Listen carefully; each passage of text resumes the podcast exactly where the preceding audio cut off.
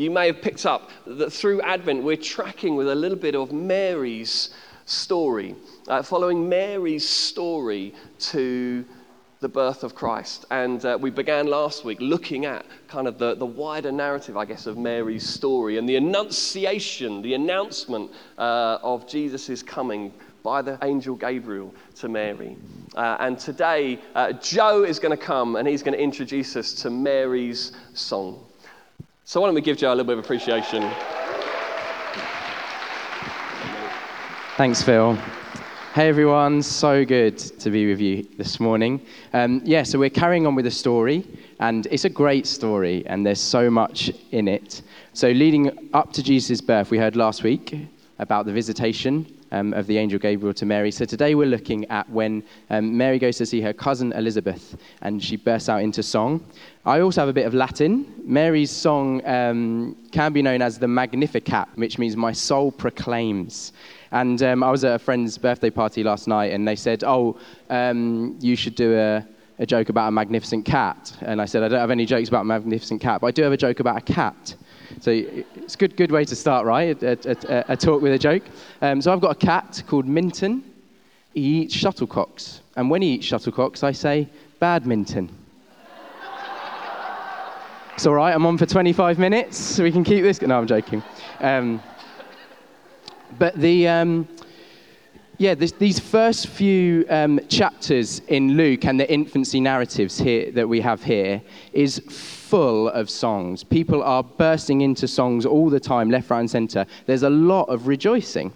And it reminds me just like a musical. Um, I, I love musicals, although um, just they're so funny, aren't they? Like, I'm always like, where on earth did all of these people just suddenly come from when a song strikes up? And how do they know all the dance moves? Um, it's just fabulous. Can you imagine if musicals were real life? And um, I just started singing Mary's song here, and all of you up on your feet, flags waving, um, and, and we'd be off. But uh, it would be absolutely crazy if, um, yeah, musicals were real life. So, um, without bursting into song, I'm going to read the scripture. And I know it's difficult for a worship leader to say, "Hey, listen to my new song." I'm gonna, but I'm not going to. I'm not to sing a new song for you. I'm going to read the scripture from Luke, and um, don't jump up and wave flags at me if I do start singing. So, turn with me to um, Luke chapter 1, verse 39, and that's on page uh, 969.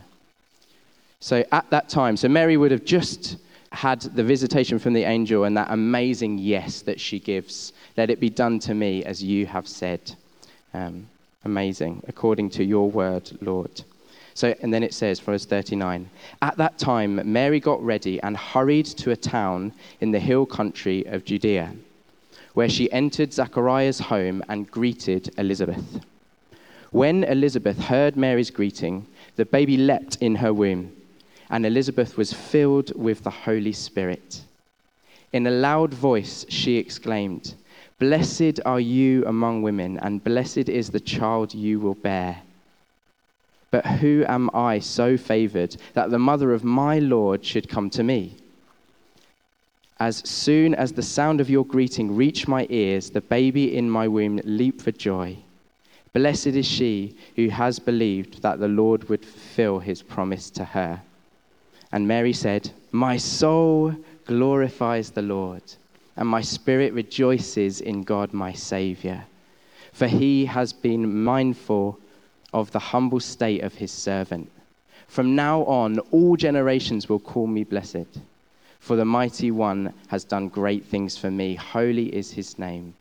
His mercy extends to those who fear him from generation to generation. He has performed mighty deeds with his arm. He has scattered those who are proud in their inmost thoughts. He has brought down rulers from their thrones, but has lifted up the humble. He has filled the hungry with good things, but has sent the rich away empty.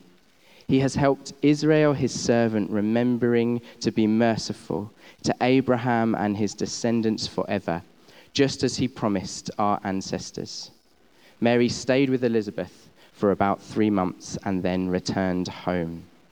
Let's pray. Jesus, thank you that you are here with us today.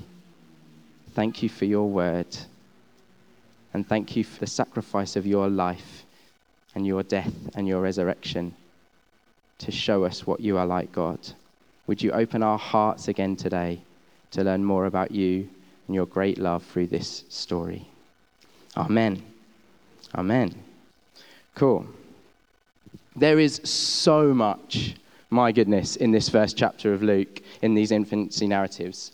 Um, Luke was a, a, physician, and he would have really known his Jewish scriptures um, and would have really investigated the accounts um, of the life of Jesus. And he must have talked with Mary about these events or, or talked with people that had heard Mary share about them.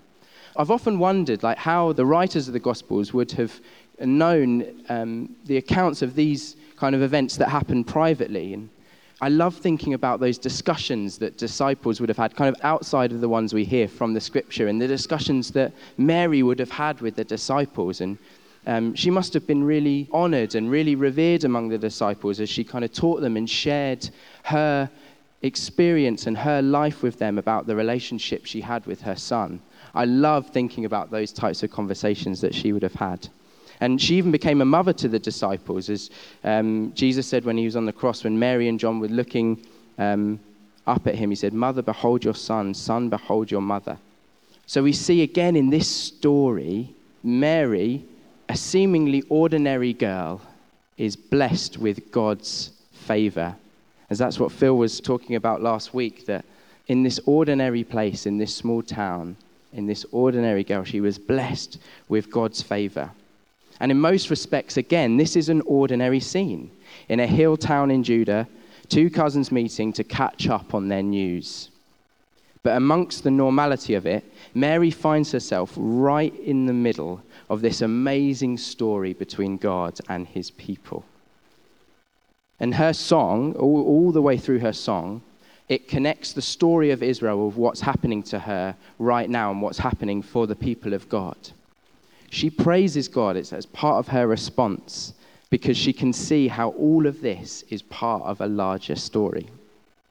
And these connections um, and the things that she would have said would have been really significant for the Jews. And then also for us, living post all these events and looking back, we can see how, how all of these parts fit together as God weaves his story of love as the journey of God's people progresses. One of the um, really awesome deeper links with kind of the Old Testament is this link with Mary with the Ark of the Covenant. And covenant means um, the promise between God and his people.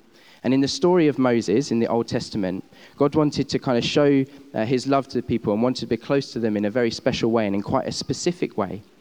Um, and God instructed Moses to build a kind of stand with a heavy curtain round, and inside this stand to build an ark structure which would house the Ten Commandments on the stone tablets. So they would carry this round in this ark. And um, the scripture says that a cloud of glory covered the tent um, where the ark was kept, and it was filled with the glory of the Lord. And this verb to cover or to overshadow it's uh, this parallel between the Holy Spirit overshadowing the ark and the Holy Spirit overshadowing Mary when she conceived Jesus. Um, that link between the ark and the old covenant as the dwelling place of God links with Mary as this new dwelling place of God. And um, Luke highlights these additional parallels um, with um, the Ark of the Covenant and the story today with Mary visiting um, her cousin. So in the book of Samuel, the Ark of the Covenant is with the Israelites in the Promised Land, and they're carrying it around, um, and they have lots of fights with rival tribes that are trying to kind of overtake them. And there's this one time where the Philistines, they're in this battle, capture the Ark um, of the Covenant. But they have real problems with it, and so they say, right, send it back to the Israelites. We don't, we don't want this. And David was appointed to retrieve the Ark. And um, there's some fascinating bits that happens here that really links to where Mary meets Elizabeth. Uh, David said on retrieving the ark, How can the ark of the Lord come to me? And it says, He left the ark in the hill country of Judea for three months. And we're also told that David danced and leapt for joy in front of the ark, and everyone shouted for joy as it was brought back. And the ark um, of the covenant was brought back and carried into Jerusalem. These really significant links between the presence of God and who Mary really is carrying this kind of new covenant in her tummy. so, just a link with that bit in Elizabeth, it says, When Elizabeth heard Mary's greeting, the baby leapt in her womb, and Elizabeth was filled with the Holy Spirit. In a loud voice, she exclaimed, Blessed are you among women, and blessed is the child you will bear. But why am I so favored that the mother of my Lord should come to me? As soon as the sound of your greeting reached my ears, the baby in my womb leapt for joy. Beautiful.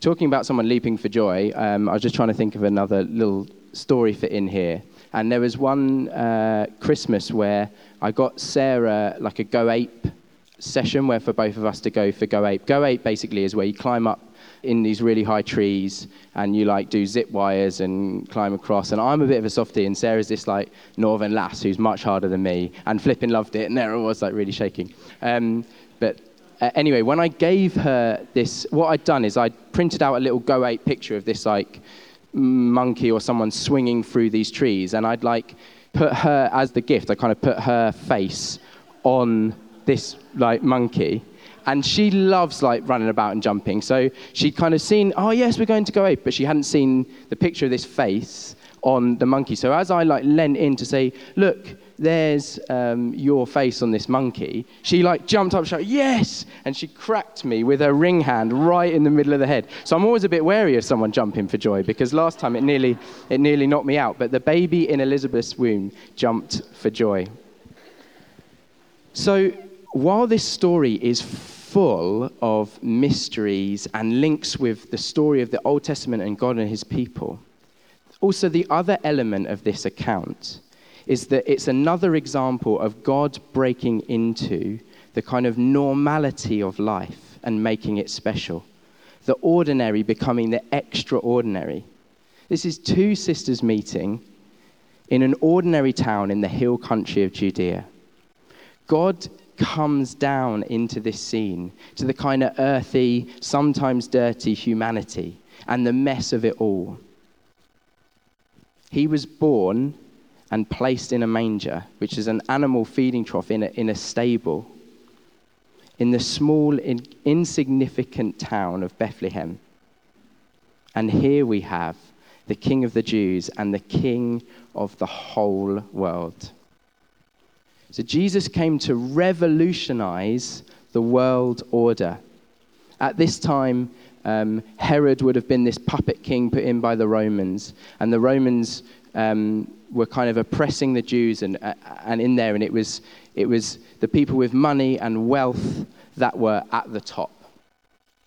And Jesus, the King of Kings, came to flip this round. Jesus came to turn things upside down, which is to say that God's kingdom is different to the kingdoms that we expect the world to see. God's kingdom is different. The way we experience joy in this world is different to what it tells us and how um, we're told we should be joyful and the things that will fulfill us. And Mary highlights this really, really beautifully in her song. She says, He scatters the proud hearted, casts rulers from their thrones. He lifts up the humble. He fills the hungry with good things sends the rich away empty. It's revolution stuff, isn't it? Do you hear the people? It's another, another musical. We got to calm down. Um, it really is. It's this change in the world order that Jesus wants to, wants to bring about. Um, Richard Rohr, he's this American priest, and he says this beautiful phrase. And he says that God didn't become man to, to live and to suffer and to die as a human to change God's mind about us. Jesus came to change our mind about God. That's beautiful, so I'm going to say it again. God didn't come um, to live and suffer and die just as, we, just as we do, to change God's mind about us. Jesus came to change our mind about God. What is God like? What is his nature? The kingdoms of this world are different to the kingdom's principles.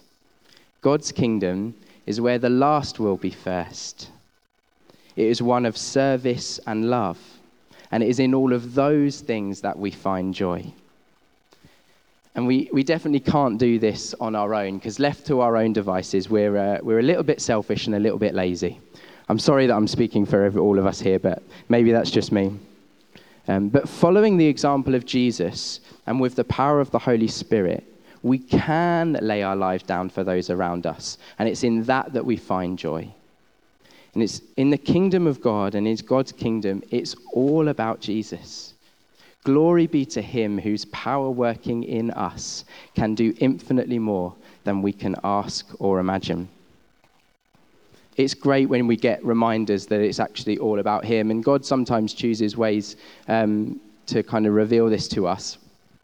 And then there was one time uh, where, this was when I was a student up in Sheffield, uh, and there was an area of the town where there were lots of students, but not many churches around there. So we wanted to do a little kind of student church in, in that area. So we met for a few Sundays in a Wetherspoons. It's Ecclesall Road in Sheffield, if anyone knows Sheffield, great place. And um, so I had the opportunity to go and lead worship a few times at um, this church. And the first time that I went down, I was super prepared and um, I had all my songs sorted. I felt good, been praying well, um, like on top of the game. Got there in good time, set up, screen was working, everything's fine, and um, played my songs, and, and it was fine, and it was good, and uh, I think people were happy. And then a few weeks later, I had the chance, I was on the rota again to go down, and I was all of a mess this time. So, uh, like, I'd had a crazy week. I didn't feel in a very good place. It was absolutely tipping it down as I was running down the hill with my guitar. I got there, the screen that had the words on wasn't working, and um, like the power wasn't going, and I like I didn't really have my songs ready. Um, so just one of those kind of simple prayers, like Lord, over, over to you. And I remember just playing the songs and that day, Holy Spirit just seemed to be really present in the room and seemed to kind of God's presence really ushered in. And I was just like, okay, yes, God, it's about you. It's about you, and it's not, it's not, it's not about me. Glory be to him whose power working in us can do infinitely more than we can ask or imagine. And this story, again, even though it's about Mary's song, it's all about Jesus. Um, and we can take this example from Mary she always points to her son. She always points to her son. She, um, a, a great example of this, another example of this is the wedding at Cana, where they run out of wine at this wedding, and they go to Mary and um, they say, Look, we've run out of wine, what do we do? And she, she points to Jesus and she say, Do whatever he tells you. And we can really take that example again from her today. And it's no different in her song in this story. Um, she is a worshiper. She is a worshiper um, in this story, remembering God's mercy and favor in her lowliness. My soul proclaims the greatness of the Lord. And kind of in this respect, Mary was like the first disciple almost. Mary doesn't learn about God through her own work and her own striving. God reveals, God reveals himself to her. God gives Mary this great calling, and Mary's response is in faith and surrender. Let it be done to me as you have said, Lord. There's real freedom in that obedience. And just like kind of when we give our lives to God and invite Jesus um, into our lives to walk with us, this requires some sacrifice, and it certainly would have done for Mary as well. She would have been uh, just a betrothed young girl who finds herself pregnant, there would have been some condemnation um, around the place that she lived.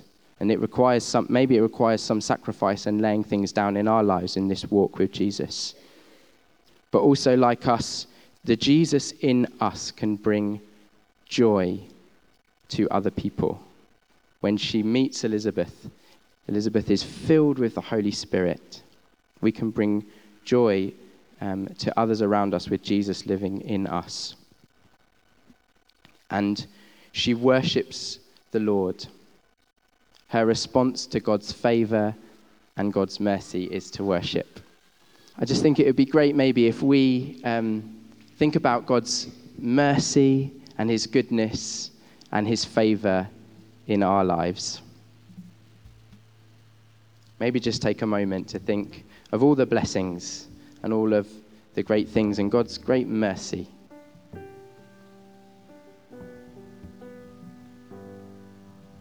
And let that um, lead us into our worship.